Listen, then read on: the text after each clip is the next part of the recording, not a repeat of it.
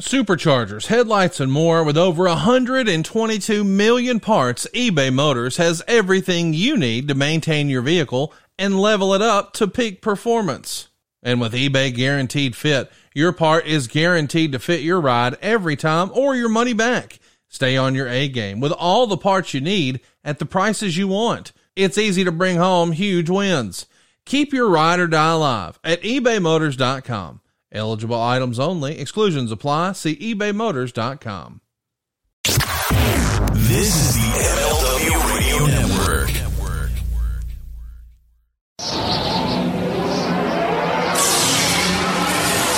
Welcome to WHW Monday. Tony Schiavone and Conrad Thompson talking about the great years of World Championship Wrestling, the NWA, and Jim Crockett Promotions. And now let's go to the ring.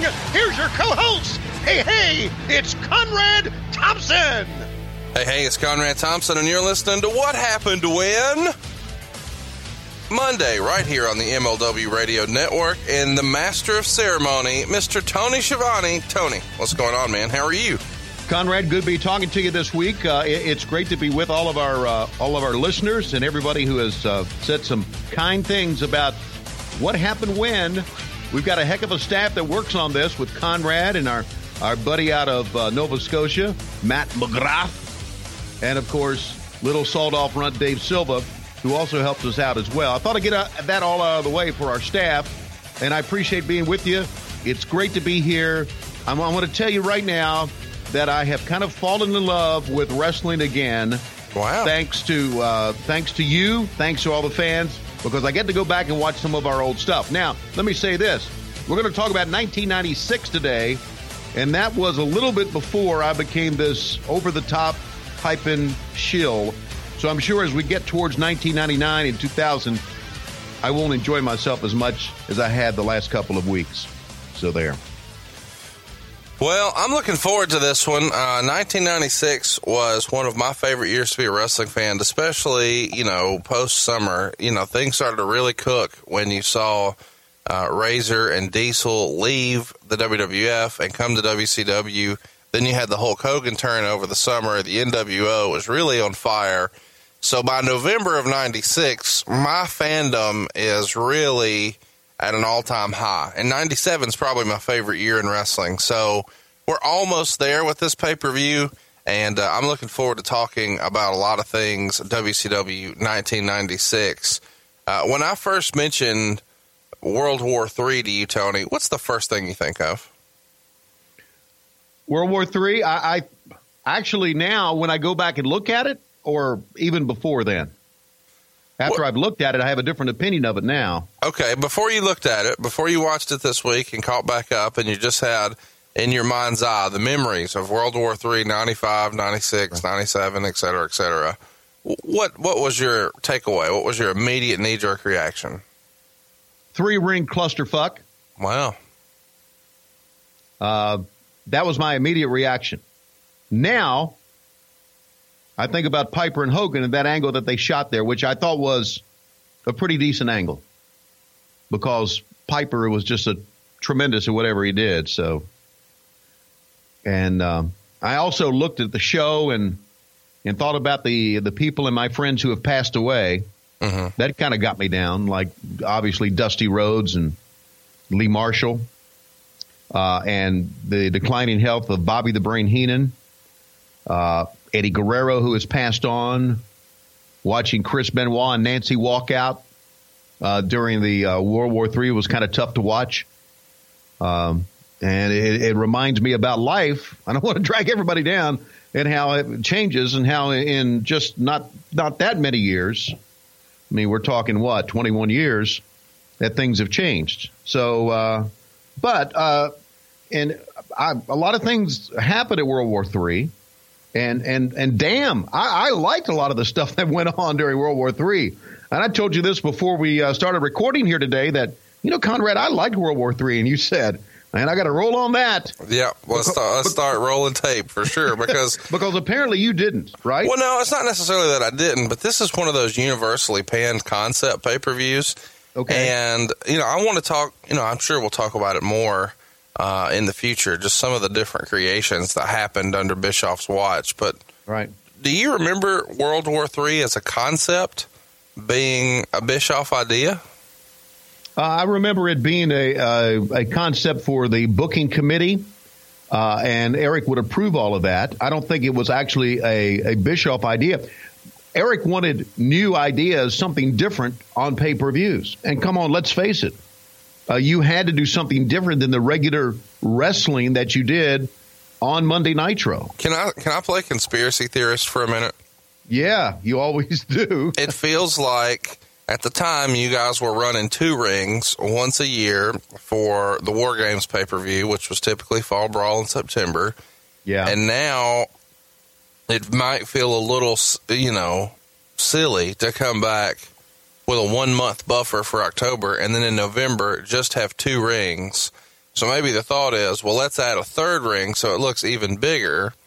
But most importantly, let's beat the WWF to the punch. If their Royal Rumble is in January with 30 folks, well, let's do ours in November, even bigger than our War Games with three guy, three rings, and let's do 60 folks. Let's do twice as many.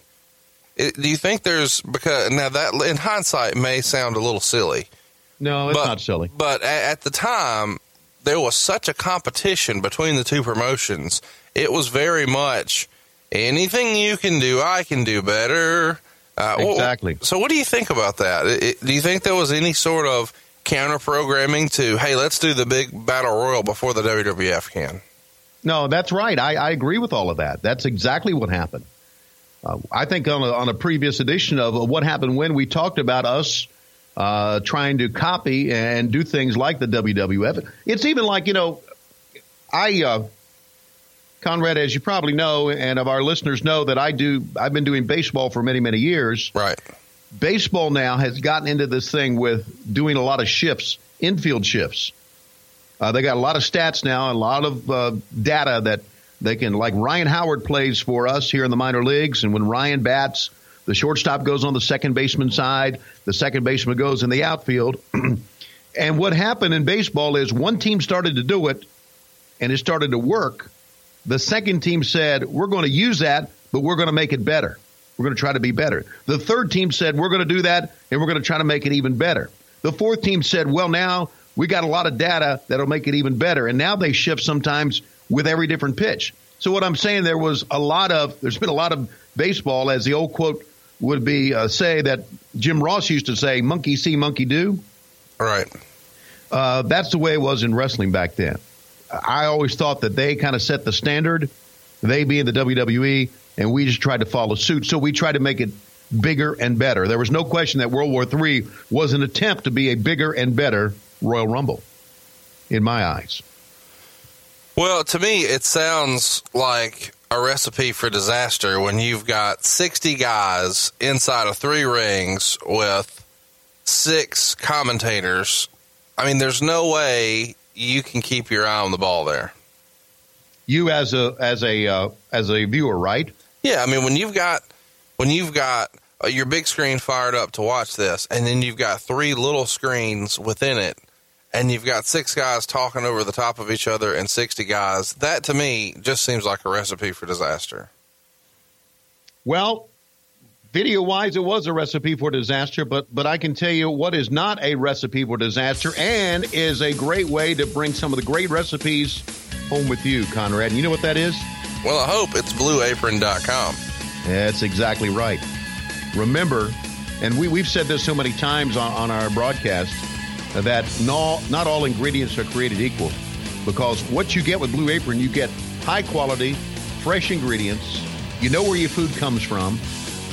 And we've been using Blue Apron at the Schiavone household now for about, well, almost three months now.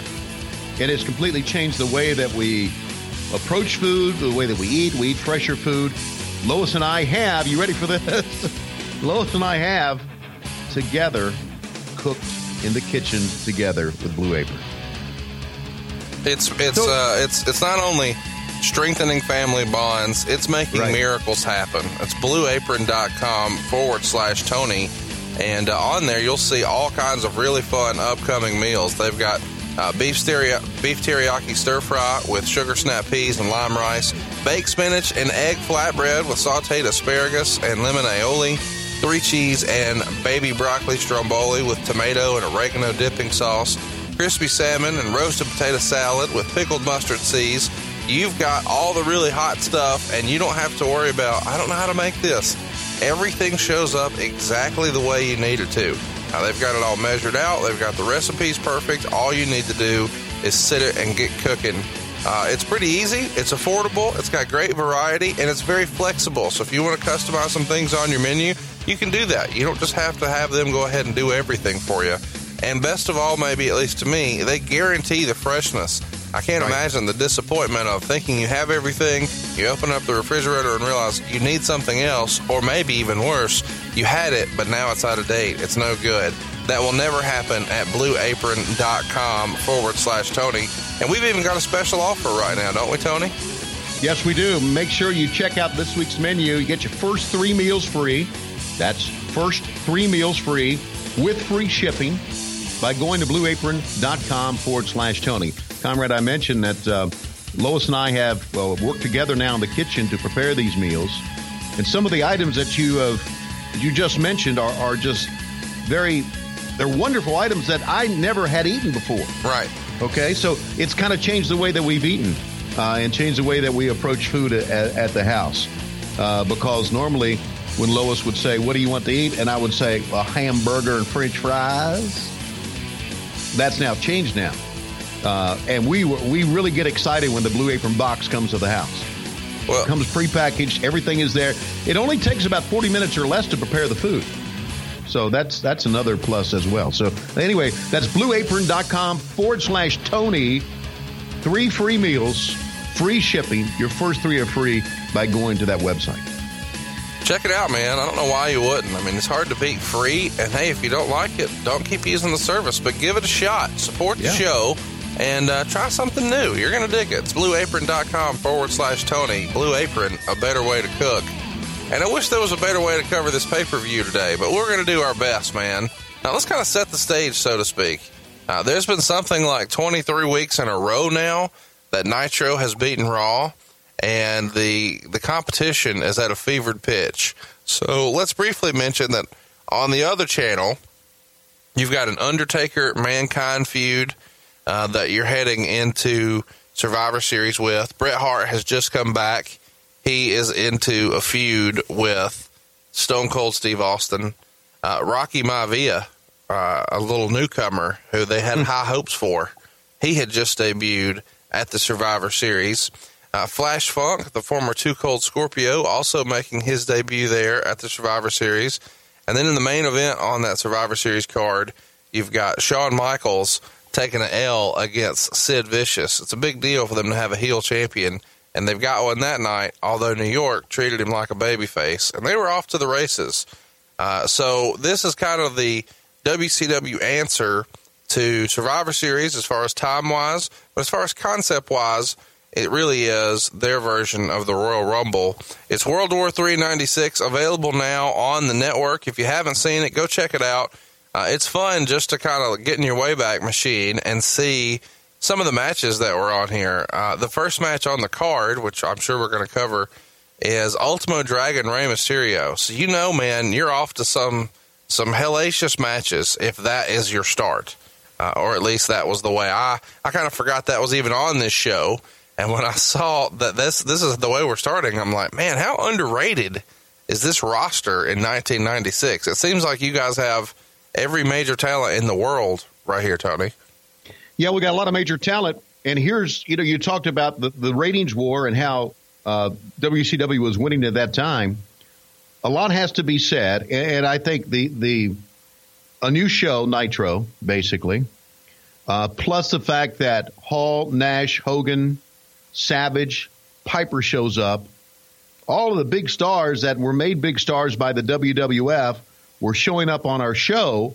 And that's one of the reasons, maybe one of the main reasons that we won the ratings war at that time because people would tune in to see who's going to show up next. There was even a comment by Bobby Heenan during this pay per view that said, Boy, we got to tune into Nitro because you never know who's going to show up. It may be somebody new this week. So that brought a lot of viewers in, I think, I, and I think you would agree, Conrad. You would uh, the ratings. There was an actual war going on, and the war was, who are we going to steal from the WWE next? No, for sure. Yeah. Uh, the show opens with you, Dusty, and Bobby, and uh, you say a few times here there is not a seat to be found, which Yeah. is true. But Meltzer would report the show was a successful promotion, drawing a turnaway crowd of ten thousand three hundred and fourteen fans, of which seven thousand eighteen were paid for a gate of hundred and eighteen thousand dollars. The show itself was first announced as a sellout one day in advance, but they managed to open up 1,300 more tickets on Sunday, which then quickly went sold and turned away several hundred at the door. So this seems like a huge, uh, you know, feather in the cap for WCW, but only in WCW fashion do they cost themselves a boatload of cash. Here's what they did. A local promotion in Norfolk in which every person who ordered the Halloween Havoc pay-per-view was supposed to be able to get two free tickets to World War III. The problem is that more than 3,000 people in Norfolk bought Halloween Havoc, a number far more than estimated, which meant the potential was there for for them to have to serve basically 6,000 free tickets in a 10,000 seat arena. As it turned out, only half that many were serviced, but it obviously held down the final gross and paid attendance by 20%. Uh, do you remember this promotion? This is the first time I heard of something like this, and uh, probably the last because this seems like holy shit. Wh- Whose idea would that have been? Do you think? Uh, that, that would have been the marketing department, uh, the promoters, and Eric Bischoff all together. And Eric approved up, you know, signed off on all this stuff. He didn't come Sure. up with all the ideas, Sure. but he he would sign off on all this stuff. Uh, but but again, you know, Eric, and, and if you go back to uh, Eric's book, you know, he was uh, house shows and the gates did not concern him at all. What he worried about was TV ratings and pay per view buys.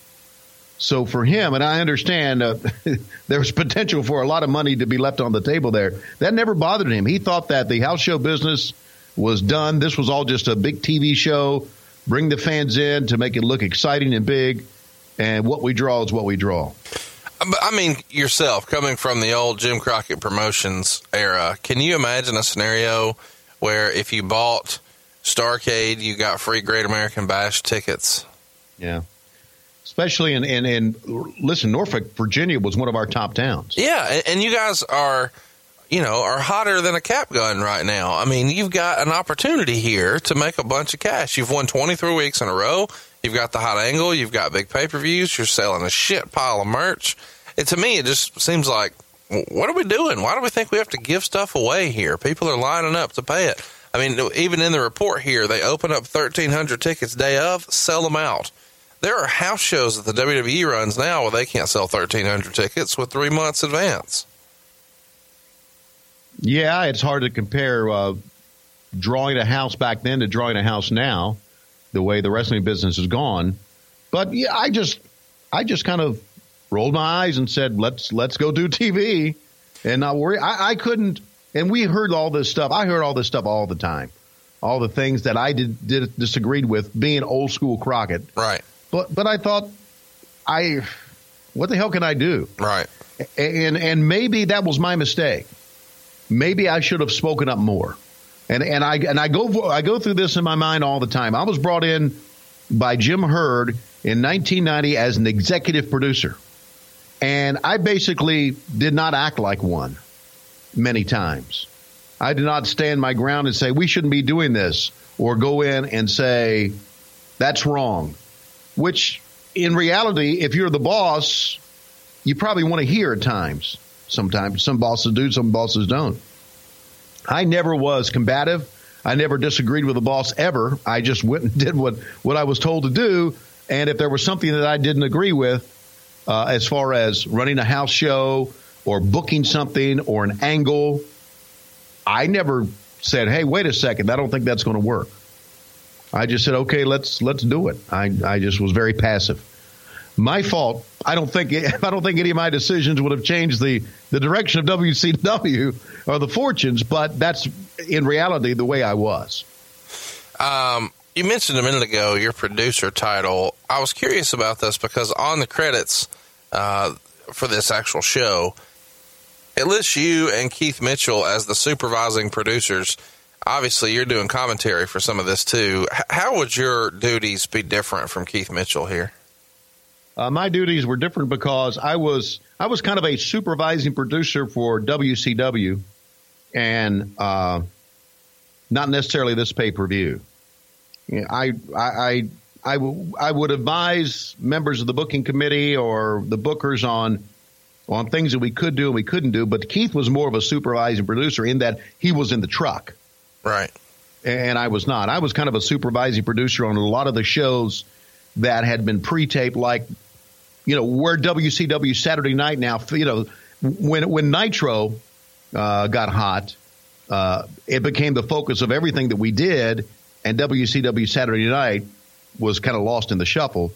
Uh, I was in charge of WCW Saturday Night, a supervising producer there. So that was just a list of people who worked for WCW, basically. And they, uh, being the production department, put me as a supervising producer. But as you know, as we went on down the road, I was no longer listed in the credits. Uh, and I'm talking about like 99, 2000. Right. They stopped listing me in the credits. Well, since we're talking about credits, uh, there was a heading in this show that said Peachtree Post, and there was Yeah. a lady named Jennifer Schiavone. Who is Jennifer Schiavone, and what is Peachtree Post? Peachtree Post was a post production company uh, that edit that uh, that we used to edit things together. You know, as we went on later on in, uh, in the years and we started making money, we we had our own production facility. We had a, a very small production facility at the CNN Center, which was a compared to what the WWE had and what I uh, witnessed at Titan Towers or Titan Sports back then. We had a little cracker box piece of shit production facility uh, which couldn't handle everything. So we moved some of our production to Peachtree Post. Uh, and then, of course, when we got big, we built our own facility, you know, out of downtown Atlanta, which was a very nice facility. We put a, a lot of money into it. Um, and that was obviously uh, being led by Eric Bischoff. The Jennifer Schiavone thing was just kind of a rib. it was. I may be I may be one of the only I mean my family and, and I've got uh, four of my five kids live in uh, the Atlanta area. We may be the only Schiavones in Atlanta. Yeah, that's why I thought this is, Yeah. you know, pretty random here. Yeah, it's a rib. So let's talk about uh, the first matchup here. It's Ultimo Dragon, uh, fresh off of winning the uh, J Crown, and he's uh, got Sonny Ono in tow, and he's going to be challenging Rey Mysterio Jr. or defending his title rather. They go nearly 14 minutes, and uh, I know you have always been critical on this show of Lucha Libre, but I enjoyed this match. Tony, what did you think? I enjoyed it too. However, Oh God, here we go. However, in about the about the 53rd false finish I knew you were going to say something about this. off of a good move, I'm thinking, all right, guys, what the fuck? Nothing means anything anymore. Sorry, it's old school. I understand that. But we had so many false finishes that, but the good news is that both guys could perform. Mysterio was tremendous. I mean, it's pretty, it's pretty apparent why Mysterio had bad knees Oh yeah, some of the some of the shit that he did. And it was acrobatic, high flying stuff that was very entertaining. The fans popped with all the, the false finish, but as we got along in the match, it was pretty apparent that well, they're just going to get all their shit in before they finally do a finish. Uh, I liked it, but again, it's it's it's not my flavor, if you know what I'm saying. Dave Meltzer It has- gave it four and a half stars, and the readers of the Wrestling Observer newsletter voted it the best match on the show. And I, I, I can't think of another way to argue that. I, I would agree that Rey Mysterio Jr. and Ultimo Dragon is by far the best match here. And four and a half stars is high praise from Dave Meltzer. So if you haven't seen this, or maybe you haven't seen it in a long time, I encourage you to go watch it. It's the very first match on the pay per view. Ultimo Dragon and would ultimately pin Rey Mysterio Jr. in about 14 minutes. Uh, this is a combination of every belt in the world, or so it seems here. Uh, there are nine title belts as a part of this um, J Crown Championship. It's pretty clear to me that Ultimo Dragon would be the guy who was kind of dictating the pace of this. It seemed more like an Ultimo Dragon match than a Rey Mysterio Jr. match. Uh, we have not, as fans, heard nearly as much about Ultimo Dragon as we have Rey Mysterio, and I'm sure we'll cover Rey a lot more on this show in the future. Do you have anything you can share with us about working with uh, Ultimo Dragon? No, Okay. I just called his matches. Never had any sort of interactions with him. He No. just came out and did his thing. none at all. I had a lot more reaction with Rey. Uh, Rey was a very nice young man, and I was thinking about this when I saw him wrestle. Uh, and boy, you're going to take this one and run.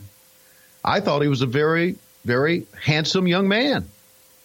Who can and, argue and I, that? and I often thought, why? And I understand with with Rey Mysterio and him and the Luchadors. I always thought back back then, why doesn't he wrestle with the mask off? He's a good looking kid, uh, and, and just a, a nice, pleasant. Always had a great smile, uh, and always did cra- crazy things that I would shake my head at. A lot of those in this match, but I didn't have um, I didn't have much dealing with the Ultimo Dragon at all. That's a shame. I've always been an Ultimo Dragon fan, and I was hoping to hear a little bit more about him. What about Sonny Ono? Sonny Ono was one of the more controversial characters, maybe because of the way he left the company and some of the accusations on the way out, which I'm sure we'll cover uh, a little later. But last week, we covered Uncensored 95. He was the special guest referee for the very, very uh, highly anticipated martial arts match with Hacksaw Jim Duggan and Meng.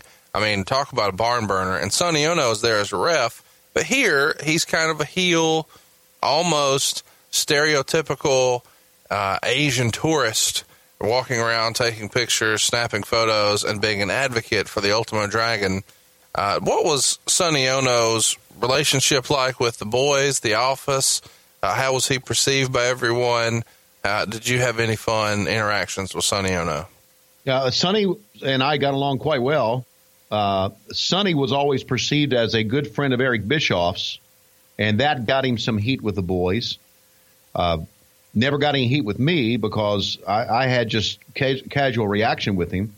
Uh, and uh, he was outspoken about a lot of things that happened uh, in WCW. And like everybody else in his position, he wanted to move on up in the company and and and do well. I, I thought he was a, a stereotypical Asian big money guy, and and Heenan and I talked about that during the course of the of the match, where I said, you know, there's a deal that went down, and you owe him money, and he's got a lot of money, and backing up Ultimate Dragon. Uh, so uh, there was no problem with me and Sonny Ono, but but I know there was some controversy that I want to get to later on about him leaving the company. Let's talk a little bit about what you just said right there, because uh, I've always been under the impression that it was Ultimo Dragon, but now I just heard you again refer to him as Ultimate Dragon. Yeah. Tomato, tomato, right? Okay. I mean, the the the, the, the graphics. Got it. the the graphics showed him as Ultimate Dragon. Uh, our ring announcer Dave Penzer called him Ultimate Dragon, and I think I slipped between Ultimate Dragon and Ultimo Dragon uh, during the course of the match. I didn't know why he was listed as Ultimate Dragon, so I just kind of went with it. uh, the That, com- may, that that may have been a WCW clusterfuck, as, also, as far as I know, I think which we whole, had plenty of. I think the whole pay per view is perceived as that. When you look at the uh, December second ninety six edition of the Observer, uh, the readers of the Observer gave it a ten point nine percent thumbs up, an eighty point four percent thumbs down, and an eight point seven percent thumbs in the middle. And Tony, based on your testimony earlier, it sounds like you're of the mindset this is a thumbs up show. Yeah, I, I look. There's a lot of things that went wrong with this show, but number one, Ultimo Dragon and Rey Mysterio Jr. was a great, as we say, curtain jerker. Sure. Great uh, match. The uh, the angle I thought between the NWO and Hulk Hogan and Roddy Piper, I thought was very well done. All right, we'll get there. Let's talk about what's next up, though. It's Chris Well, but- but- Jericho, and I- I- go ahead. I, I understand, but I want to tell you why I think the show was great. I, I thought the uh, I thought the Colonel Parker and uh, and Sister Sherri uh, little match was tremendous. I'm telling you, the the commentary by the American Dream, Dusty Rhodes on that match was, to me, two thumbs up. And even though at the end we'll talk about it, even though that the three the three uh, shots didn't work, I thought the the way they finished it out was pretty good. So I liked it, and maybe that's the reason. Maybe because I liked it is one of the reasons that WCW went down. I don't know. I'm not going to blame myself for everything, but go ahead. Second match, next match. Uh, it's a one arm behind my back match, uh, which is crazy, uh, but that's what we're doing here. And Chris Jericho would defeat referee Nick Patrick after eight minutes uh, with a uh, super kick in a match where Jericho had one hand tied behind his back. I thought that given the circumstance here, I mean, really process this from Jericho's standpoint. And I know Nick Patrick comes from a wrestling family and he's been in a wrestling ring forever. Uh, so it's not fair to just completely discount him. But let's put it in perspective. Jericho is is performing on pay per view against a referee with one arm tied behind his back. They go eight minutes and manage to make it pretty damn watchable. Yeah, I thought uh, Nick uh, Nick Patrick did a pretty good job of selling some of that shit, didn't he? Yeah, I mean, He took I, some good bumps. I, I know that you know he he had, as we said, a, a wrestling pedigree, but he had great facial expressions. He did a fine job of taking bumps. It exceeded expectations when you hear on the surface Jericho's wrestling a referee with one arm tied behind his back. I thought overall it was a pretty entertaining uh, entertaining segment, and I think it's a testament to how talented Nick Patrick is, but how underrated uh, Chris Jericho is as well. Yeah, we, we kind of made Chris Jericho a kind of a Van Halen rock star type character, uh, a Lionheart Chris Jericho. But I but I agree that it was a good match, and of course this was all part of you know Nick Patrick being on the take, Right. uh, and uh, Chris Jericho telling him that he could wrestle with one hand behind his back. So now let me ask you this, Conrad: We have a very good opening match, and we have match number two that you say was pretty darn good. I mean, it for what it was, it worked out pretty well. Well, you know, I do, I do think that you could have put. I mean, Chris Jericho. I, I think you would have to agree has gone on to become, you know, one of the great success stories in wrestling. I mean, he is a one of a kind, top tier, class A performer, and here he's in the second match against a referee. So I do feel like it is a little bit of a waste when you've got sixty really talented wrestlers that are performing in the main event. On some level, while this you know, is is better than you know we would maybe expect it to be.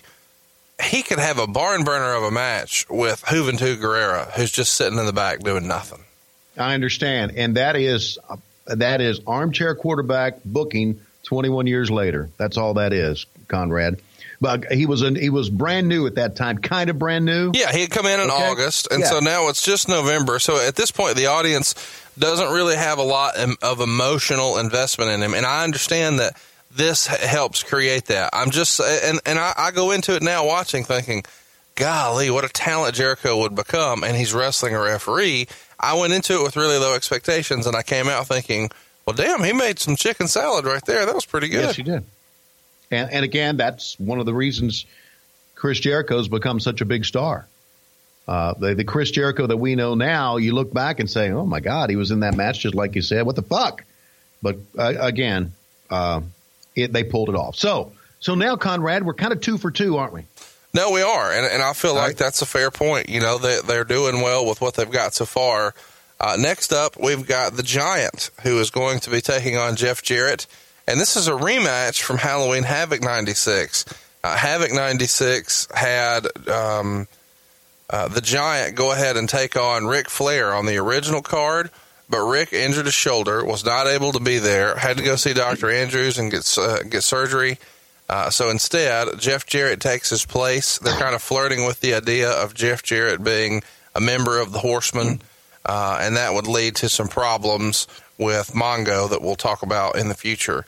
Uh, so here, Jeff Jarrett is back taking on the Giant in a match at World War III, and I guess there's two things that I found surprising here. Uh, one, I think this run of Jeff Jarrett is a little forgotten. Obviously, when he came back to WCW a few years later, it was a totally different uh, position on the card. But how awesome was the Giant here, and how weird was it to see him wearing the United States title around his waist? Yeah, That, that that was quite the look, wasn't it? Yeah. Uh, I, I I never minded guys wearing belts around their waist. I thought it made you know the title mean a little bit more. But the, to me, the giant was was always with us, a kind of an under. And I know we pushed him, we had him in the main event, but he could do so much as a big guy. oh yeah. I mean, he was absolutely so much as a big guy that I just absolutely loved him. I uh, and and as we as we move along in this card, I think I kind of gave away the finish as well, unfortunately. Uh, but uh, I uh, he could do a lot of things, and let's also uh, let's also say this: I think that the number one spot in this whole show was when he picked up Rey Mysterio with one hand and threw him over the top rope in World War III. Oh, for sure. Yeah, that's the Yeah. visual. And and he gets to do a little bit of throwing of Jeff Jarrett here, too. Right. Taking him out after six minutes with a choke slam. Uh, once upon a time, they had promoted that Flair would be in Jarrett's corner. He is not there. Although prior to the match, Flair does do an interview with his arm in a sling and Yeah. really gets the crowd fired up. Doesn't say much, but they love Ric Flair in Norfolk. Yes, they Um, do. Uh, let me say something about that interview because I wanted to. I saw it and I wanted to talk about it. Let me ask you, Conrad, as a, as a longtime fan and a guy who watched this, now looking back at it, what was wrong with that interview? This is armchair quarterbacking. What was wrong with that interview? You had Gene Okerlund, the greatest stick man ever, the greatest interviewer ever. There will be no one even close to him in wrestling. And you had Ric Flair, one of the greatest talkers ever. What was wrong with it? Well, Ric didn't say anything. Well, yeah, he didn't say anything. That's fine. But what was wrong with it was no reaction shots from the crowd. Oh, there you go. Yeah. No reaction shots from. We were so fucking dumb. And th- and I did talk about this in production meetings a lot. When Hulk Hogan and Andre the Giant agreed to their match for WrestleMania 3. Remember that when he yanked Hulk Hogan's cross off Yeah. and everything? Yeah. And Hulk Hogan agreed to wrestle the Giant, who he didn't want to wrestle, Hmm? the WWE put in a reaction shot of the crowd getting excited. That one little reaction shot of the crowd reacting to Hulk Hogan saying yes sold that match. We needed more of that. We never got it. And we didn't get it during that one. Fans were going nuts. We didn't see them going nuts. So- we heard them, but we didn't see them. It was television. It was visual. We were so fucked in doing shit like that that I think sometimes that our lack of doing things like that fucked us over. And I'm not blaming anybody for that. No, fuck that. We are. It was Keith Mitchell's fault. No. Who's the director at the time? Craig Leathers is the director. Okay, there you go. So it's Craig Leathers' So- fault. You piece okay, of Craig shit. Leathers' fault. Craig Leathers. Oh, Why didn't you get reaction shots? Tony Schiavone Yeah. wants reaction shots. You Well, we needed them, Conrad. That, that that would help build the excitement of it. no, I agree. We, we we needed more of that. But I think sometimes uh, Craig was so afraid of missing something that uh, he failed to do that. So there. we do see Sting do a run in here and gives Jeff Jarrett a reverse DDT. Uh, that sets up the big choke slam from the Giant, and we're out of here. Um, what do you think of Jeff Jarrett here? You know, in 1996, he had walked out kind of famously of the WWF right in the middle of a storyline where they had he and the roadie doing the uh, the the music video, trying to do the Milli Vanilli concept, and now he's here, and he won't be here very long, and he's back on WWF television, and then he would come back one final time for WCW and finish up there. But in, at this moment, did you think that Jarrett was a good in ring performer, a good stick man, a good overall performer? Too much Memphis for you? What What did you think of 1996, Jeff Jarrett? Well, first of all, I don't think he had too much Memphis for me. I and I, on a on a national scale, what was too much Memphis? Maybe for the the guys who read the dirt sheets and for us who follow wrestling, there was a certain Memphis about him, but I don't think it was too much. It wasn't too much. Great performer in the ring, very good talker. Uh, obviously, his uh, being born into wrestling and growing up in wrestling, uh, he had an idea about the business, uh, and he was pretty smart. And I think it's pretty apparent here in uh, 2017 how great of a businessman he is, or what a mind he's got for the business. Uh, Jeff Jarrett, love him to death, absolutely, and back then did too. He took some great bumps for the Giant. Oh yeah. You know, the Giant the Giant did some good stuff in that match, and we talked about that. But on the other end, you've got to be able to take those bumps for him, and Jarrett did just that. So I had no problem with Jarrett. I, I and I still do. I have I have a, a lot of affection for Jeff Jarrett. One of the good guys, don't you think? oh, absolutely. So Yeah, I mean, and and he's just so Jeff Jarrett in reality is maybe as down to earth as anybody I've ever met in wrestling. I uh, as a fan back then, I fucking hated him. I, I, Really? I, I had he had get off TV heat with me. I was not interested in him. I was ready for the Giant and the Horseman and the NWO to all stomp his ass out of there.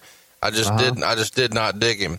Now, Okay. when he comes Why- back, why- I don't know. I'm allowed to just not like stuff. I just didn't Yeah, like I know it. you are. I know you are. But there's there's two kinds of heat. You know, there's heat that you want to see somebody kick his ass, and there's heat that yeah, I've seen enough of him. I'm tired of him. I would I would have liked to, for his character at this point to have been buried and off TV. Just make it go away.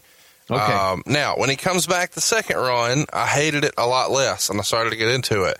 And then, believe it or not, in the early days of TNA, uh, when they were doing the weekly pay per views, I started to get into it a little bit, and I could see, okay, I get now that he's not just a good wrestler, that he does have this other character stuff. Right. And then in the more recent years, of course, we just did the live show with Bruce uh, earlier this year at WrestleMania. I got to spend a little bit of time with Jeff Jarrett. He's the coolest dude ever. So, Yep. you know, they're, See, so there there's two different perspectives. here. absolutely, absolutely. And so, Yeah. you know, back then I, I just I, I hate him. I don't like him. Get him off TV. And then, you know, I see him later and I have a different appreciation. And then I meet the real person in real life, and it's like, okay, he's pretty fucking cool. Yeah. Changes your perspective. And and keep in mind that my perspective in all of this is uh and I've said this so many times, and it's God, guys, it's true. Every guy who was there, I got along with because they all liked me. They all were nice to me because they thought that by being nice to me, I would put them over.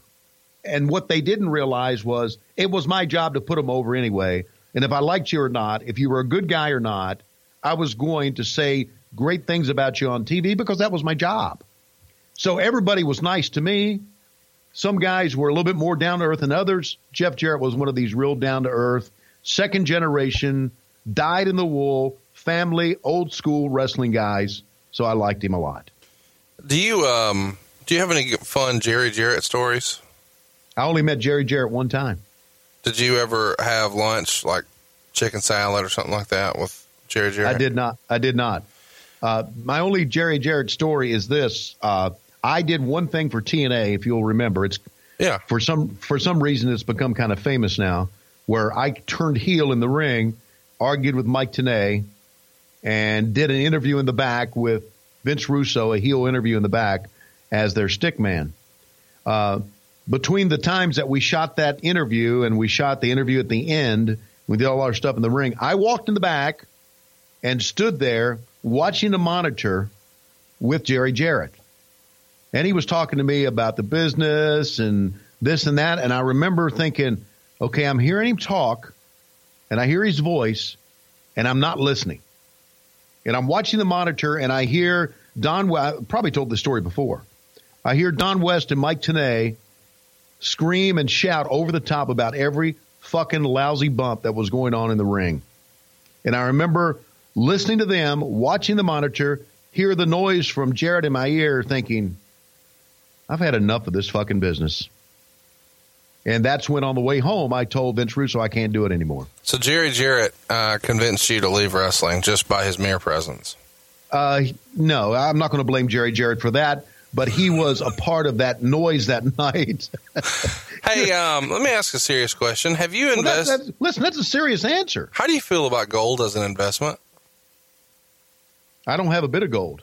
Uh, it's it's a global force uh, these days. Is it really? Hey, uh, Roddy Piper comes out next to sign a contract, and uh, he's supposed to be signing this contract to face Hulk Hogan, but Hogan doesn't come out at first. So instead, uh, we get Eric Bischoff, Vincent, and Ted DiBiase, uh, and this this caused Tony Schiavone to deliver the line that he never thought he'd see the day that Eric Bischoff and Vincent were walking down the aisle together. How about that, huh? Improvisation right there, guys. No one fed me that one.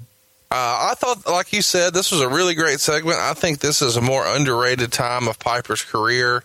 I think you could argue that uh, his 1996 is as good of a year as he's had in 10 years. You know, you go back to the early days of the WWF Rock and Wrestling and the WrestleMania push and how over like Rover Roddy Piper was there.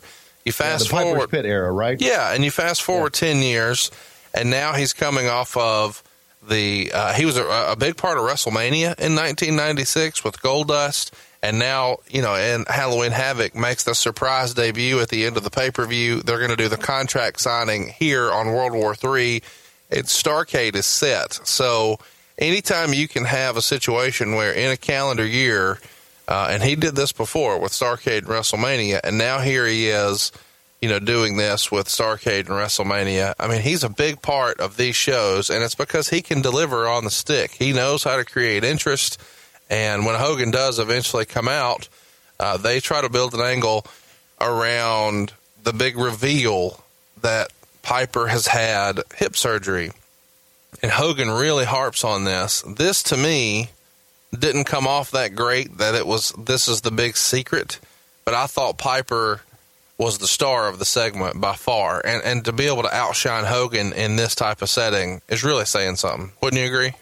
Yeah, Piper's uh, everything he did, didn't he always come off as the big star? Yes. Even when he did Piper's Pit back then, he would do the interviews, and of course, he did the Piper's Pit uh, again, where Hogan and Andre the Giant signed their one. He was still the big star. Yeah. Uh, Roddy Piper, if I go down my top 10 performers of all time, Roddy Piper is top five. Wow. Of all time. Uh, because uh, when they ask me, when, I, when I've been asked before, who was your favorite interview? I mean, Flair, Cornette, no question. Love doing that. But I did a lot of great things with Roddy Piper, too. Uh, one of my first interviews with Roddy Piper was we were, uh, this was back in 1983. Yeah, 1983, leading up to Starcade, the first Starcade, when Piper and Greg Valentine had the dog collar match. And Piper, uh, we did an interview for Greensboro, local market, and I did it with Piper, and he hooked the dog collar on me and grabbed me and drug me around back and forth in the little studio right there as I'm holding the microphone. Uh, and he was such a gentleman. And he asked me afterwards, "Are you okay? I don't want to hurt you," because they didn't tell me it was going to happen. Uh, and I remember thinking, "Man, that's some great improvisation. That's that's that's brilliant." And I thought from then on, uh, I got to know Roddy not that well, but but I, I thought he was one of the still one of the top five performers of all time. And why is that? Because he could talk. When you go back to the top performers of all time, they could talk. They didn't do a lot of false finish, lucha libre bumps. They could talk. And he was old school like that. Uh, this is kind of uh, an interesting time in WCW because this is where we see Bischoff, you know, turn NWO. So now the the boss, the leader, is a bad guy. Uh, in retrospect, this really kind of created something that the WWE has done ever since. Obviously, we would see the Mr. McMahon character evolve uh, in 1998 to be a, a maybe the biggest angle in the history of wrestling with he and Stone Cold. And then they kind of keep that authority angle all the way up until now. You know, more than 20 years later, uh, since we saw Bischoff as the heel boss. Did you think that was a good move at the time? Obviously, it had a lot of legs, and maybe it would be a little too much of a good thing. Uh, but do you remember you being in favor of that as a concept that there would be a heel boss? Damn right. Yeah. Uh, for for a number of reasons. Uh, number one, and this is very very uh, selfish on my part. It put me on Nitro. There you go.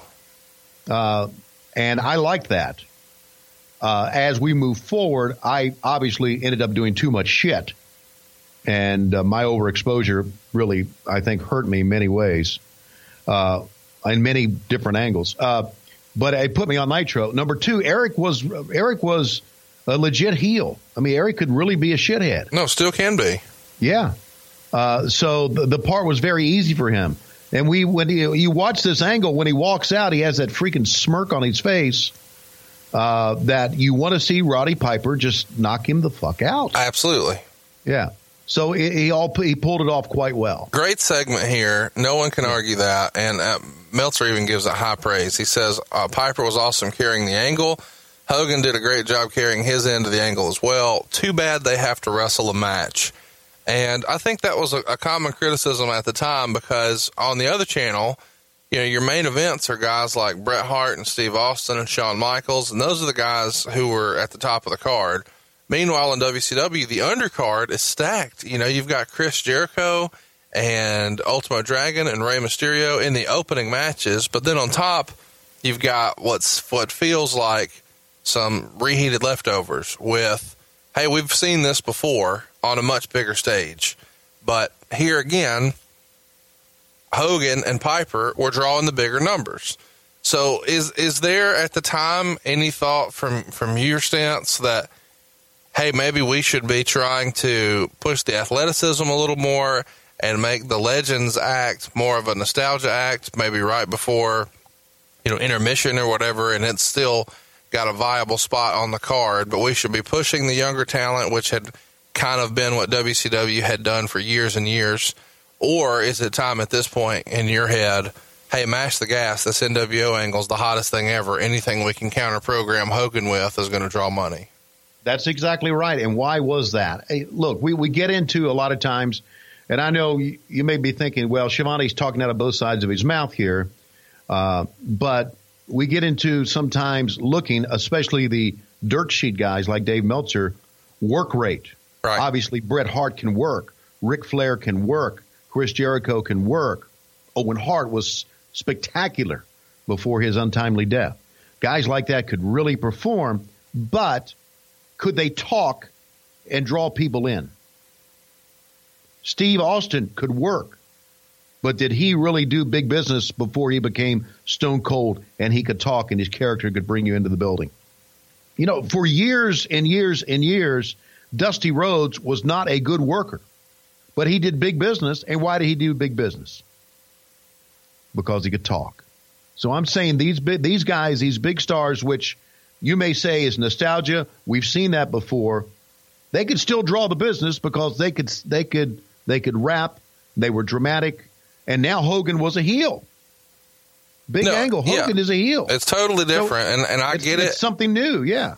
And, and it's one of the only times, I'm sure we'll cover Starcade 96 in the future, but it's one of the only times that Hogan would do a clean job as well on pay per view. Um, you know, you hadn't seen that a lot uh, up until here, and now here it happens um, at Starcade anyway. I, I do want to ask we've covered the details and the terms of Hogan's contract on this show before, and we know just how outrageous his pay is whenever he's on pay per view.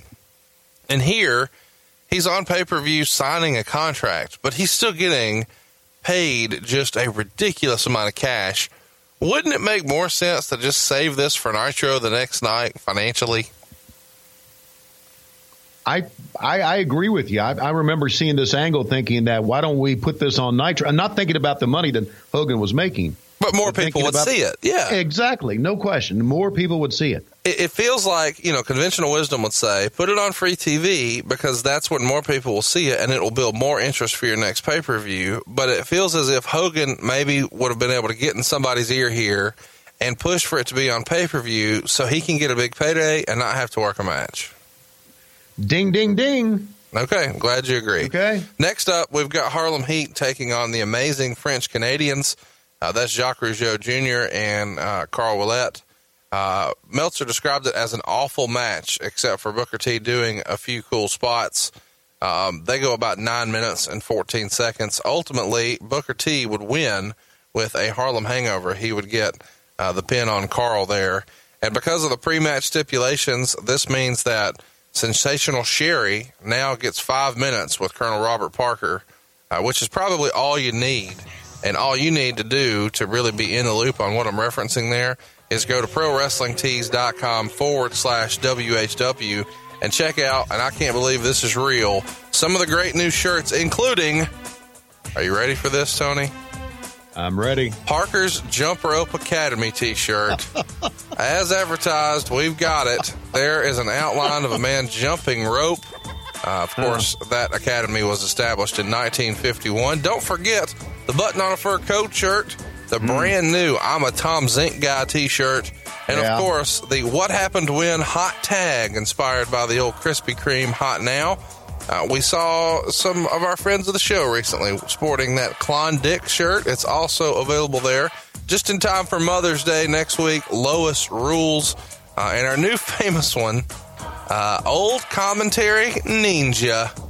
Uh, it's in the Teenage Mutant Ninja Turtle style. It's in a baby blue color. You gotta see it. Old Commentary Ninja Tony.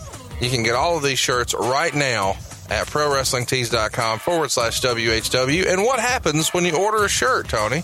When you order a shirt, I will give you a call. Now, I have. Uh, there's been a couple of uh, couple of people who've ordered shirts that have have given me phone numbers. Uh, one gave me a fax number. That's a rib. That's great. That- That's got to be a rib. And one gave me their office number. There's a lot of people I've missed. If I've called and I haven't really left you a message, then I have un- been unable to. But I will call you, and we'll have a nice conversation. Had some great conversations last week, uh, and and I do appreciate it. Uh, I got our buddy Norge from down in Florida who's bought like three shirts uh, and absolutely loves the business. And Norge, I appreciate finally getting getting able to talk to you. I think he's bought three shirts, and I missed him like two or three times. We had a long talk, so I will call you, and uh, it will be a number that you won't recognize, or will be a number that says no number available. Uh, so pick up the phone. I, I'm I'm not a marketer. I'm not collecting bills. I'm Tony Schiavone wanting to talk to you and appreciate you uh, being a part of of WHW.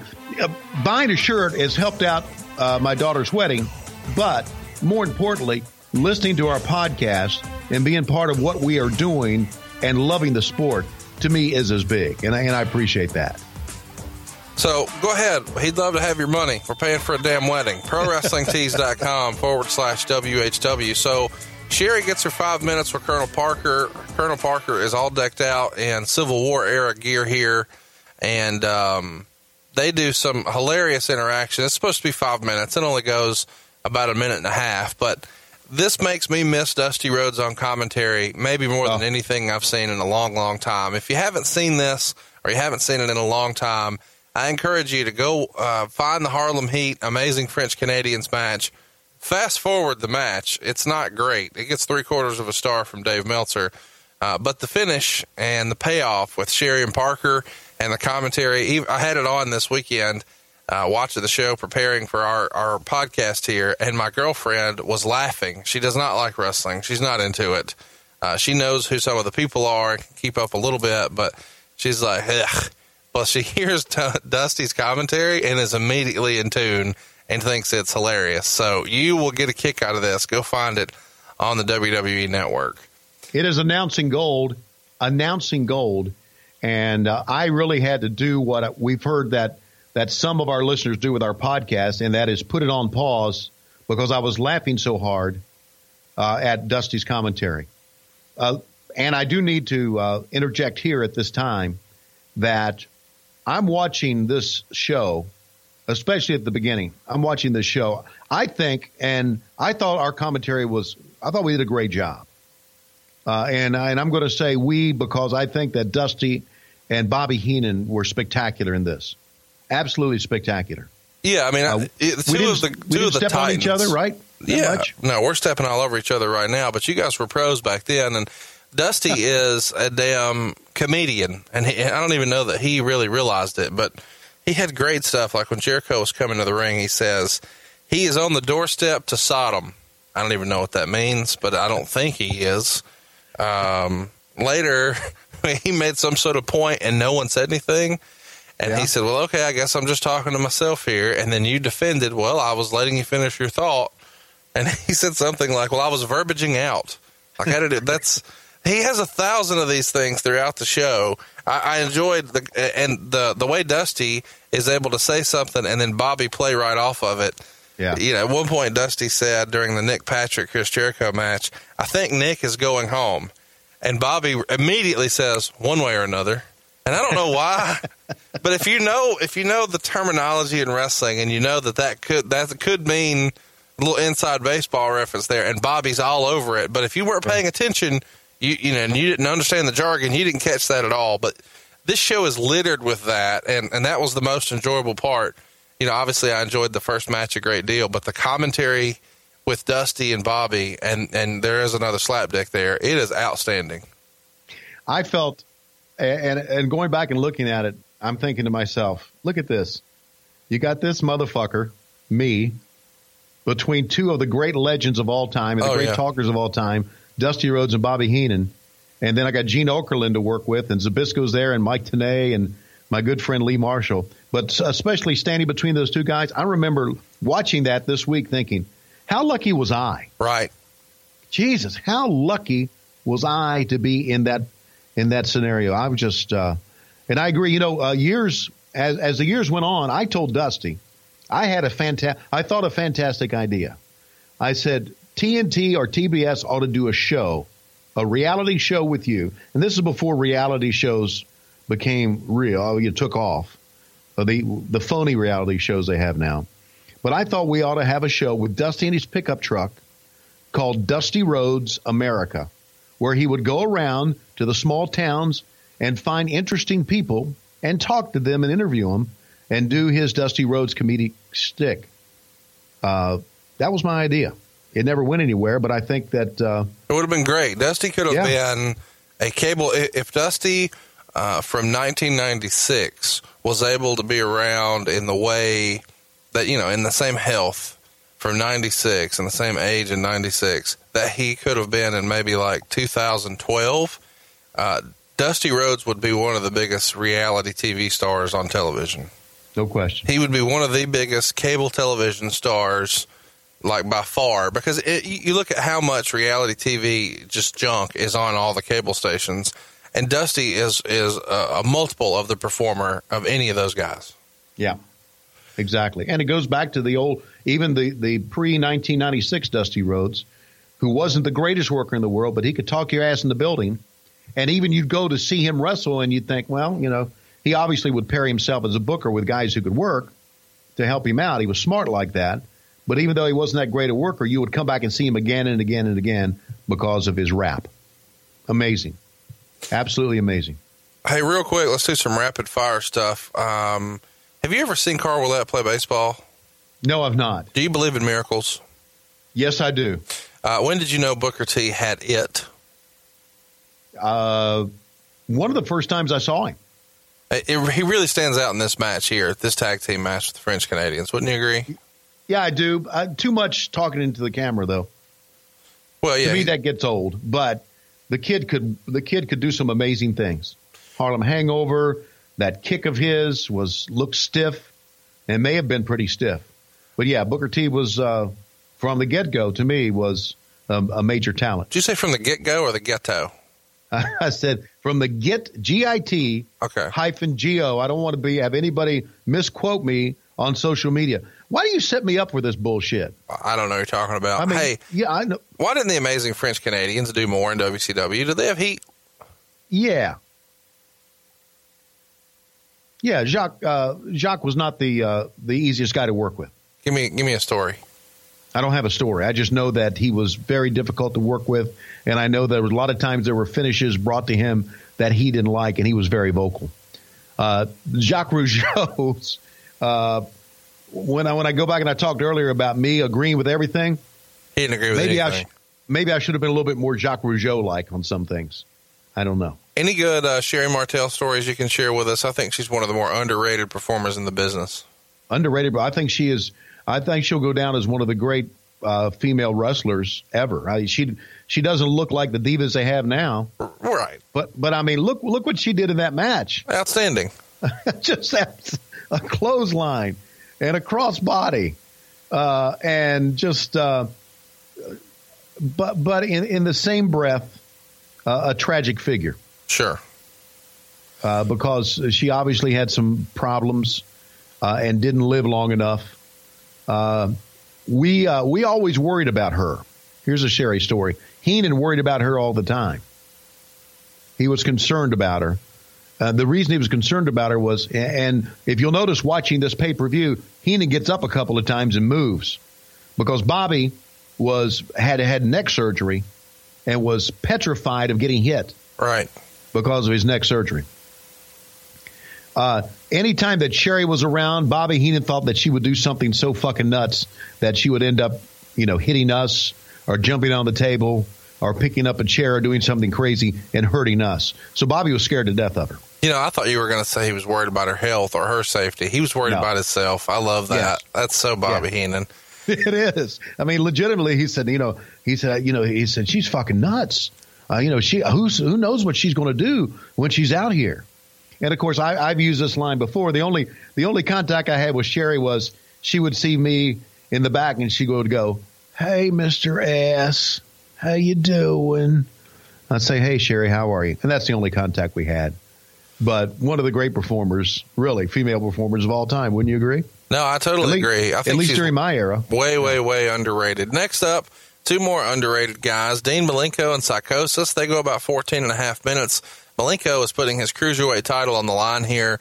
Uh, this match would get two and three quarter stars uh, from the Wrestling Observer. It did say that uh, they started the match off with solid mat wrestling, but that the crowd was totally dead. And I feel like that's probably because they came off of, as silly as this sounds, such a fun, hot little interaction with Sherri and Parker. As random as that sounds, they kind of stole the show right beforehand. Um, and Meltzer would write, it was Malenko's match, and he did really little to allow Psychosis to show his strengths. While part of this can be blamed on poor announcing, not getting holds over, by this point it has been accepted that in WCW that Malenko's holds uh, not being over because of the announcing is simply a given.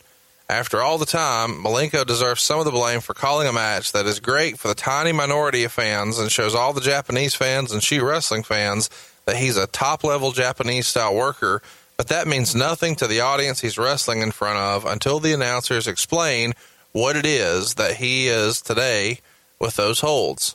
Uh, he either needs to tell the announcers what he's doing, why, and what hurts if he was doing it for real, and then get them to teach the audience.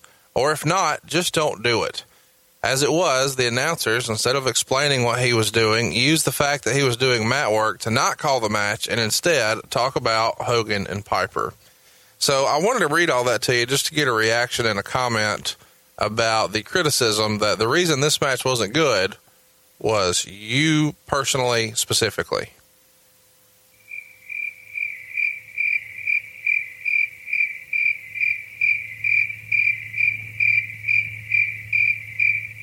I've been wondering when I can use that. Thank you very much. Yeah, I got a reaction to that. Fuck Dave Meltzer.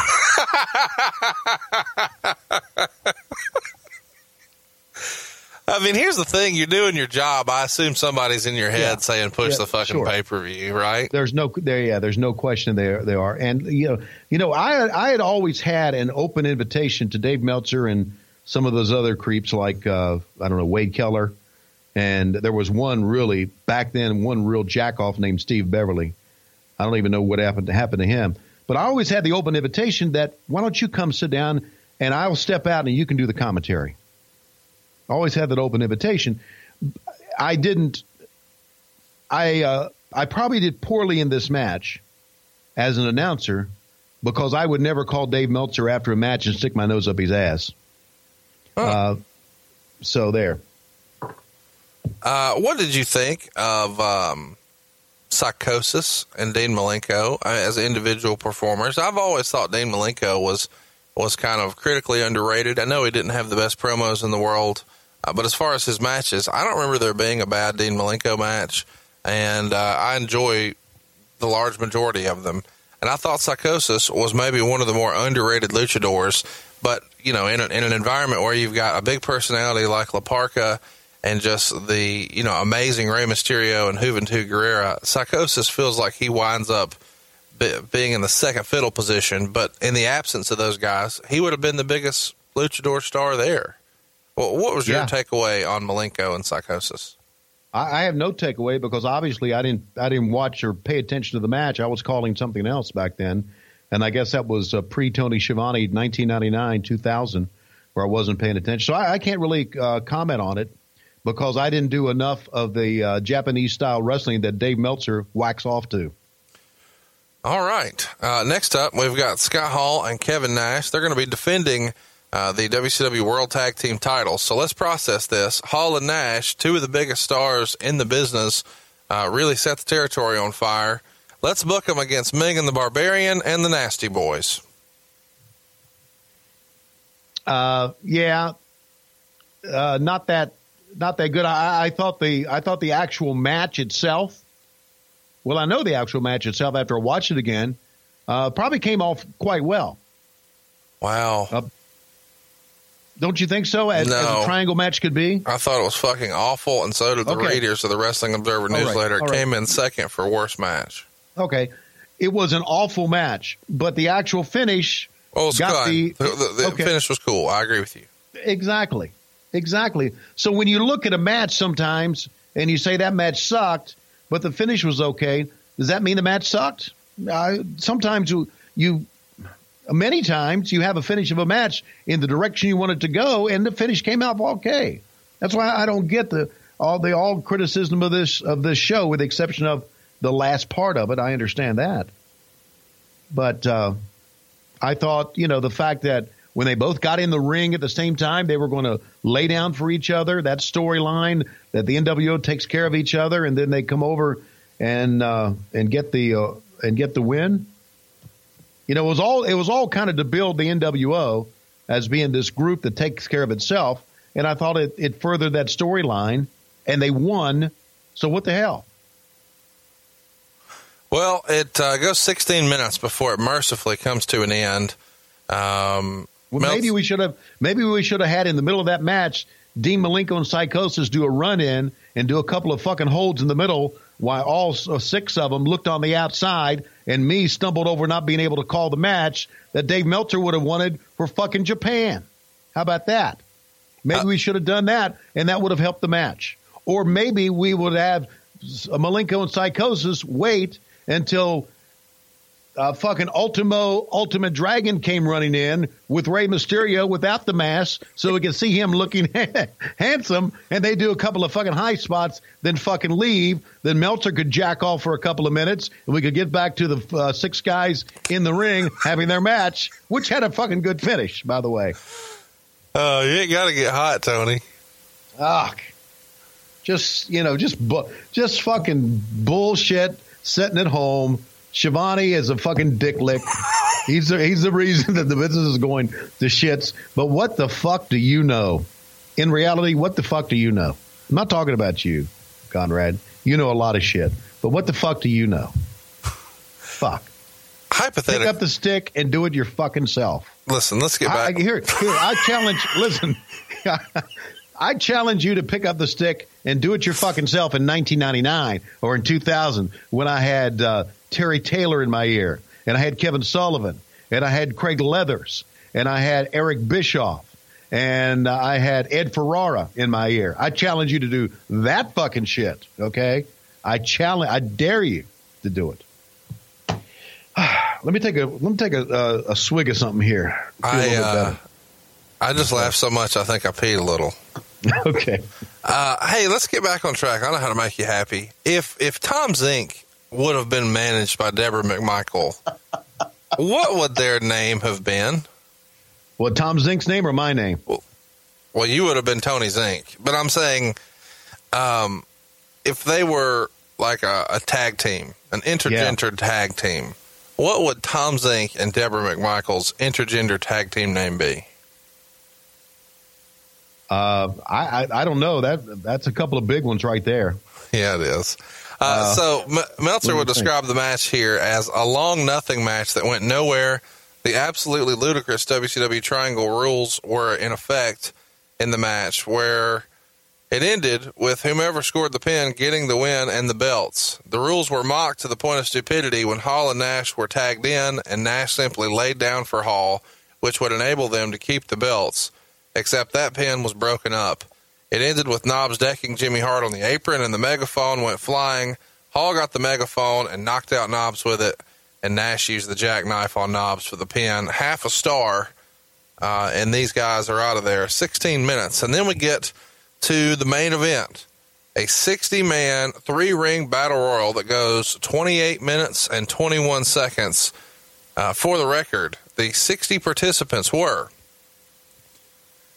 Lex Luger, Eddie Guerrero, Tony Rumble, Diamond Dallas Page, High Voltage, Michael Wall Street, American Males, Craig Pittman, Harlem Heat, Big Bubba, Hugh Morrus, Conan, Ron Studd, Steve Regal, La Parca, Pez Whatley, Steve hmm. McMichael, Disco Inferno, Renegade, Joe Gomez, Meng, Barbarian, Bunkhouse Buck, Arn Anderson, Johnny Grunge, Cyclope, Galaxy, Six, Kevin Nash, Scott Hall, The Giant, Scott Norton, Ultimo Dragon, Jimmy Graffiti, Mike Enos, Rey Mysterio, uh, Roadblock, Ice Train, Jack Boot, Jim Duggan, Chris Benoit, Juventud Guerrera, Amazing French Canadians, Prince Iaukea, Dean Malenko, Jeff Jarrett, Bobby Eaton, Jim Powers, David Taylor, Chris Jericho, Alex Wright, Mark Starr, JL, Villano 4, Rick Steiner, and Kevin Sullivan.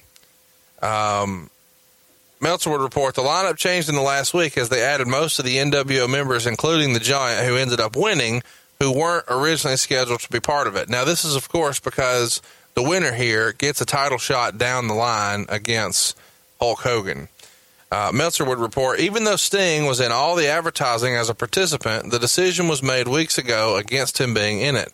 It was impossible to follow, made worse by the fact that most of the announcers didn't appear to know who half the participants were.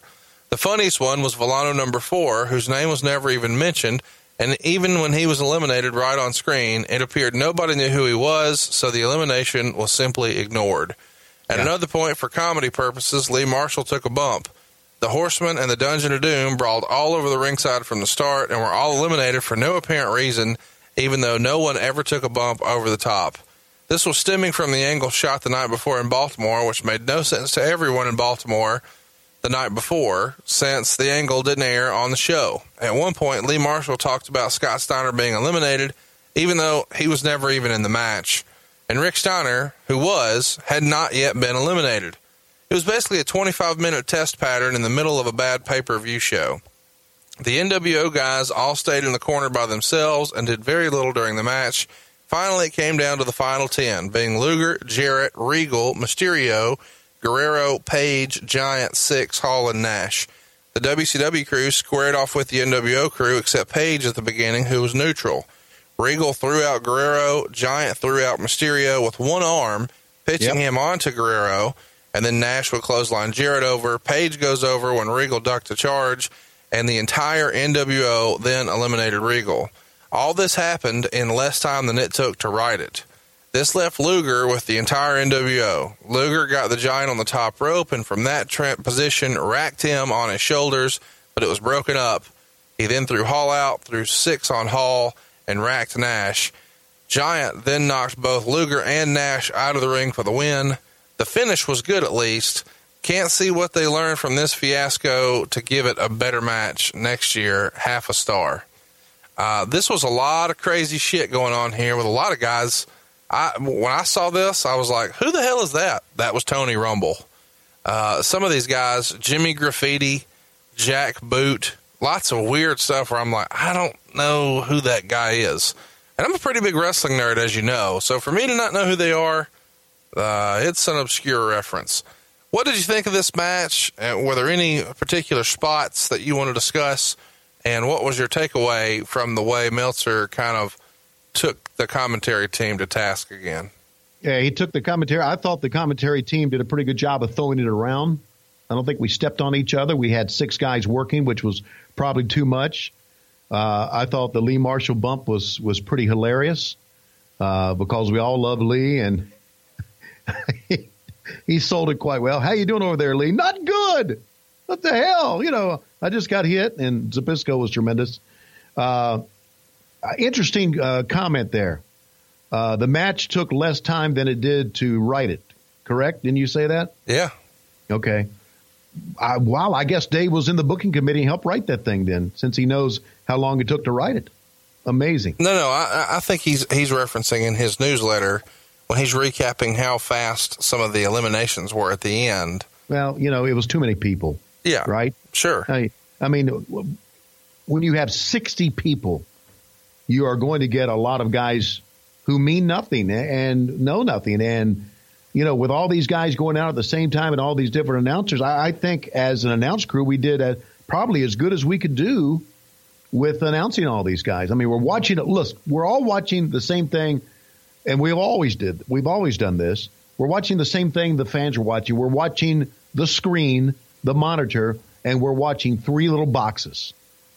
So we don't know who was all going out. And you know, if if I, if we missed a guy's name, then what the fuck did that did that mean anyway? Was that important that we hit every guy who's going out? That we talked about every guy? That we gave a background of every guy who went out?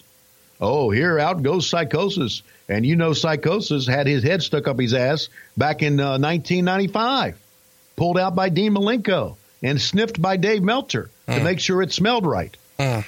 Uh, I, I, I think I, I going back and listening to that, I think we did a good job of not talking over each other, and I think the the the finish of it, as Meltzer said, was good because it got over what we wanted to get over, and I think if you go back and you watch the end of that, the fans were pretty much into it at the end. They were all mixed up as we were, but if you're in the arena, you see 60 guys go at it. There's something pretty cool about that. I thought production wise that we fucked up by just staying on that three shot all the time. I think that was one of the messes. And of course, basically they had to do it, I guess, because they didn't know who was going out in what order.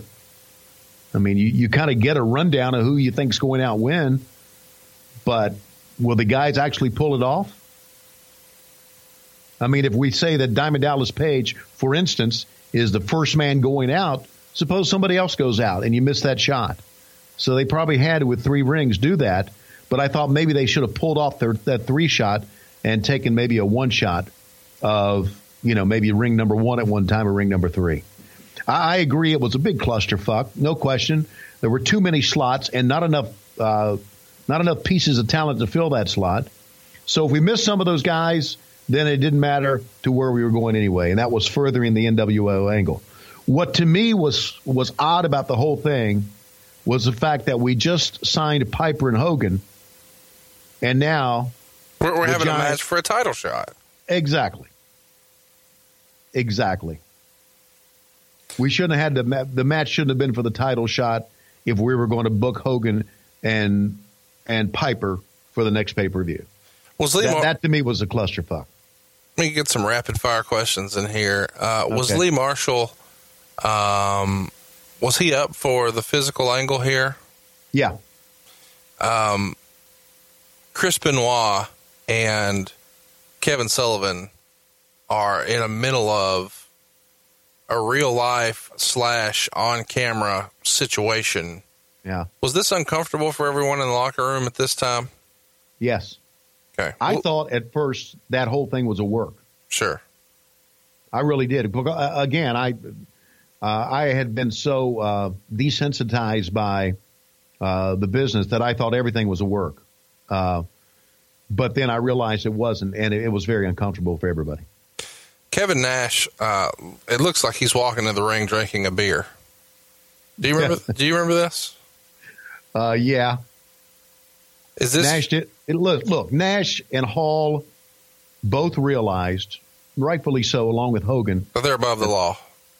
Right, because they're the reason they're the reason that we turned around.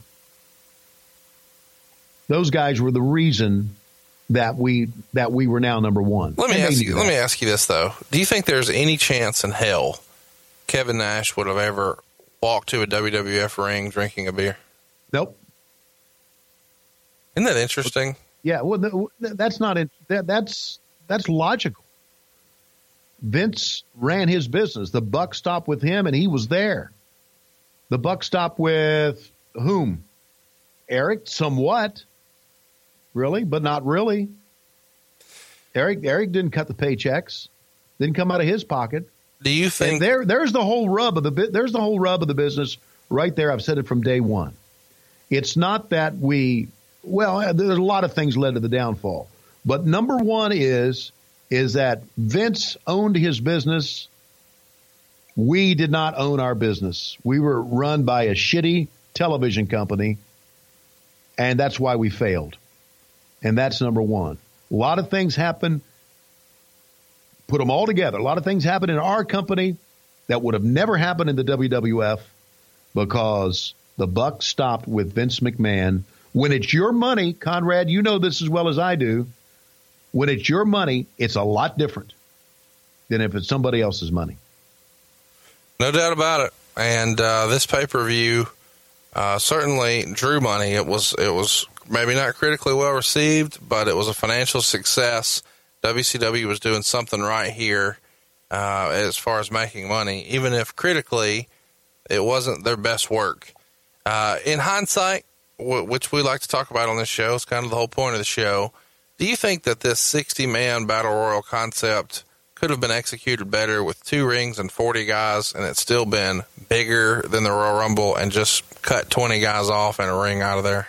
Yeah, it's pretty apparent now, isn't it? When you take a look at some of the guys who came out and you take a look at how it was shot, yeah, there's no question. What was your favorite Tony Rumble match?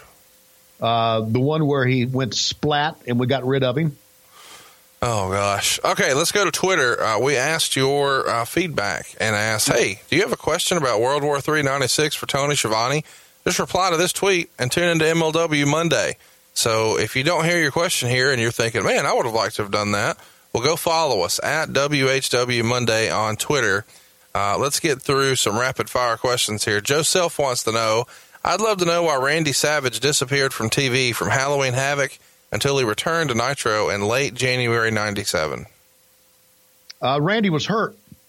Okay. wasn't wasn't 100. percent Uh, Frank wants to know how does the Norfolk Scope rank on Tony's list of favorite buildings? It looks awesome on TV.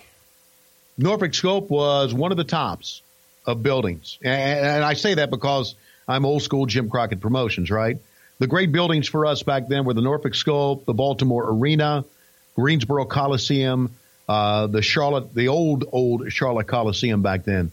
Those were our big buildings. The Omni was okay, uh, and I know Atlanta was our home, but Norfolk was one of the top three, no question. Uh, another one was uh, the old Jacksonville Memorial Coliseum. That was a great venue for us as well.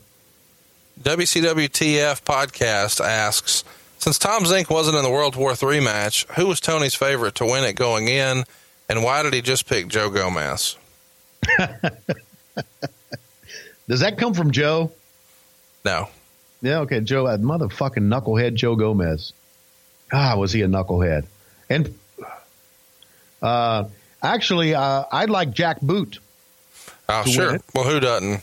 because Jack Boot was Sergeant Buddy Lee Parker, who was one of the trainers at the uh, power plant and was as stiff as they come. Uh, Mike Prue wants to know how did Tony feel about the commentator booth being so tight and cornered with the rings, and who was the blonde pushed against Dusty? All right. Uh, good question. Thanks for it. I didn't like it. it. Looked awkward that they would spill out and we had our back to them because uh, I I think you would agree by watching that. And you see Heenan trying to move out of the way. The blonde was a young lady named Annette Yother, okay, who will very much come into play in WCW and Eric Bischoff down the road. Remember that name because she becomes a very important player in us down the road. And that's all I'm going to say. You got to listen to a podcast when we go to later years. Okay. Uh, CBFL on Twitter wants to know Did the dream and the brain get along? They seem very snippy with each other the entire show. No, they got along greatly. It was all part of the characters, all part of what they did. Uh, being from Chattanooga, I'm interested if Tony has any good Pez Whatley stories. That comes to us from Ethan on Twitter. Uh, remember when he, uh, Pez Whatley became, uh, Shaska Whatley? No. Okay. Uh, back years ago in the old Mid Atlantic area, he became he turned a heel on uh, Jimmy Valiant and became Shaska Whatley. okay. Uh, and that was based on uh, uh, a TV show or a, a made for TV movie about uh, the tribal king in Africa called, called Shaka, but he called himself Shaska Whatley. Uh, and he and Tiger Conway Jr. became a team. Uh, Pez was a good guy, really good guy. I was kind of surprised to see him there, actually. See him walk out, that was kind of old school. Carl Hayes on Twitter wants to know Did you ever call the Medusa Sherri match? They put on so many classics in the AWA, but I don't recall if Tony ever called one. I don't. I don't remember calling. I I, I called a Medusa match. I think uh, in my hotel room.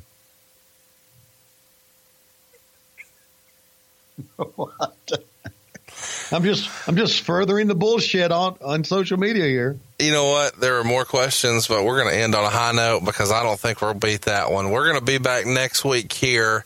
Uh, but we want you to go ahead and vote on the show and then stay tuned if you're following us and we will have a follow up question for you and an opportunity for you to pick our brain about whatever wins. Now, what might win next week? We're going to continue our year by year, show by show breakdown and uh, give you guys an opportunity to take a peek and see what you want to hear about 1997. Of course, you can go here. NWO sold out. It is available now in the archives uh, for your enjoyment. But let's go ahead and throw up Super Brawl 7. That is poll option number one this week. This is a card that on top has Hogan and Piper. Uh, that is a world title match. It's taking place in San Francisco, California at the Cow Palace. Underneath the tag titles, we got Luger and the Giant taking on the Outsiders in a San Francisco death match. We've got Benoit and Kevin Sullivan. Jeff Jarrett takes on Steve McMichael. The Public Enemy take on Harlem Heat and the Faces of Fear. Eddie Guerrero and Chris Jericho for the United States Championship. DDP and Buff Bagwell square off. The TV title is on the line for Prince Iaukea and Rey Mysterio. Syxx is working with Dean Malenko for the Cruiserweight title. And then we've got a six man luchador match with Konnan, La Parca, and Villano taking on Juventud, Super Calo, and Ciclope. Super Brawl 7 is poll topic number one. What do you remember most about Super Brawl 7, Tony? Well, you said throw up these, and that made me throw up. Okay. Uh, next up, we have got Slamboree 1997. We're almost at the 20 year anniversary of this show. Uh, this is the famous one that a lot of you have heard about what happened afterwards in the main event. It was a six man with Flair, Piper, and Kevin Greene taking on the NWO's Kevin Nash, Scott Hall, and Syxx. We've got Steve McMichael taking on Reggie White. That's right, the football player. Uh, the Steiner brothers are going to take on Konnan and Hugh Morrus. We've got Meng and Chris Benoit in a death match. That sounds fun, doesn't it? U.S. title on the line for Malenko and Jeff Jarrett. Glacier taking on Mortis. Yes, that actually happened. Uh, Rey Mysterio is in action. We've also got Medusa and Luna Vachon, Lord Steven Regal, and Ultimo Dragon. It's a fun card. It's Slamboree 1997. That is poll option number two. What stands out to you the most on that one, Tony? Uh, two things stand out uh, to me is the fact that we got the rub from a couple of great football players. We were always looking for that uh, crossover rub, and we got it there. And of course, uh, what happened backstage uh, and the fight that happened backstage uh, is pretty memorable as well. Yeah, also memorable, Bash at the Beach 1997. Memorable because Dennis Rodman is in a wrestling ring tagging with Hulk Hogan, uh, but Karl Malone's not there. That would be next year. Instead, we're taking on Lex Luger and the Giant here. We've also got Piper and Flair in a singles action. Scott Hall and Randy Savage are in a tag team against DDP and Curt Hennig.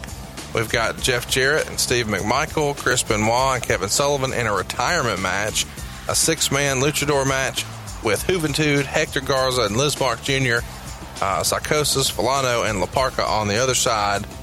Great Muta tagging with Masahiro Chono to take on the Steiner brothers, Chris Jericho, and the Ultimate Dragon. That's right, he's Ultimate here. Mortis and Wrath taking on Glacier and Ernest Miller. What an interesting year 1997 was, and Bash the Beach, no exception. What do you remember most about Bash the Beach 97? Well, I remember two things. I remember number one, looking at that card and saying, wow, there's a lot of talent here. And there was. And number two, I remember during the six man luchador match, uh, one of those guys taking a bump and Dave Meltzer falling out of their ass. and landing on the mat. Really? Yeah, it actually happened. Wow, that'll be fun. Yeah. Next up, uh, last but certainly not least, Fall Brawl 1997. It's the night that uh, WCW killed North Carolina, according to Ric Flair. In the main event, you've got the NWO, Buff Bagwell, Kevin Nash, Syxx, and Konnan taking on the Four Horsemen, Chris Benoit, Steve McMichael, Ric Flair, and the newly anointed Arn Anderson spot, Curt Hennig. Uh, they are in the main event, the War Games match. Right before that, we got Luger and DDP taking on Scott Hall and Randy Savage in a no DQ match. The Giant is in action against Scott Norton. Wrath and Mortis take on the Faces of Fear. Jeff Jarrett is in action against Dean Malenko. Alex Wright is defending his title against Ultimo Dragon. Uh, the Harlem Heat are in a challenge against the Steiner Brothers. And Eddie Guerrero opens the card against Chris Jericho. Fall Brawl 1997. What a year 1997 is. We've got so many other great shows in 1997 I can't wait to cover, but those are your four topics. So let's recap quickly. Fall Brawl 1997 is poll topic number four. Uh, poll topic number three is uh, the very famous Bash at the Beach. Very famous because Dennis Rodman is in the main event. Uh, and then the month, or two months prior to that, Slamboree. Everybody remembers the Piper Nash situation. Slamboree 97, poll topic number two. And the first one we're going to cover is Super Brawl 7. Of those three, which one stands out to you the most, Tony? What do you think would be the most fun to go back and revisit? I think it would be a lot of fun to go back and revisit. Um, I think it would be great to go back and revisit Fall Brawl. Basically, uh, kind of relive the comments by by Ric Flair, the the one that killed the Carolinas, but also because uh, Eddie Guerrero and Chris Jericho opened up the show. To me, that's worth the price of admission. So there you go. Go ahead and throw us a vote down right now at WHW Monday on Twitter. We'd love to have some interaction with you on Twitter as well. He is at Tony Schiavone 24. I am at Hey Hey, it's Conrad. Don't forget to pick up a brand new shirt. We've got all kinds of new fun stuff over there right now at ProWrestlingTees.com forward slash WHW. And whenever you pick up a shirt, Tony is going to call and thank you. Uh, but maybe most of all, don't forget to check out BlueApron.com forward slash Tony. Your first three meals are free and you get free shipping. How can you beat free food with free shipping? You can't. Cruise on over. It's blueapron.com forward slash Tony. You're going to be glad you did. And uh, Tony, I can't help but notice when I look, it feels like it's it's about that time. It is about that time. And Conrad, let me say, oh, wait a minute. It's now a 65 man World War III battle royal coming out from behind the curtain. First of all, here's Bruce Pritchard. Oh, his face is red. What the hell? And now Dave Meltzer behind him. And here comes Conrad Thompson waddling in from the back. Mark Madden is coming in. Oh, look at Mark. He makes Conrad look skinny. And now Medusa. Medusa is coming. So we've got five more. Wait a minute. Bruce Pritchard and Dave Meltzer are in a fight before they get to the ring. Conrad and Mark Madden are doing the belly bump outside. I'm going to take Medusa and we're going to go back to the hotel room. We're out of time on What Happened When Monday. See you next week on the MLW Radio Network. The rule of MLW Radio never stops.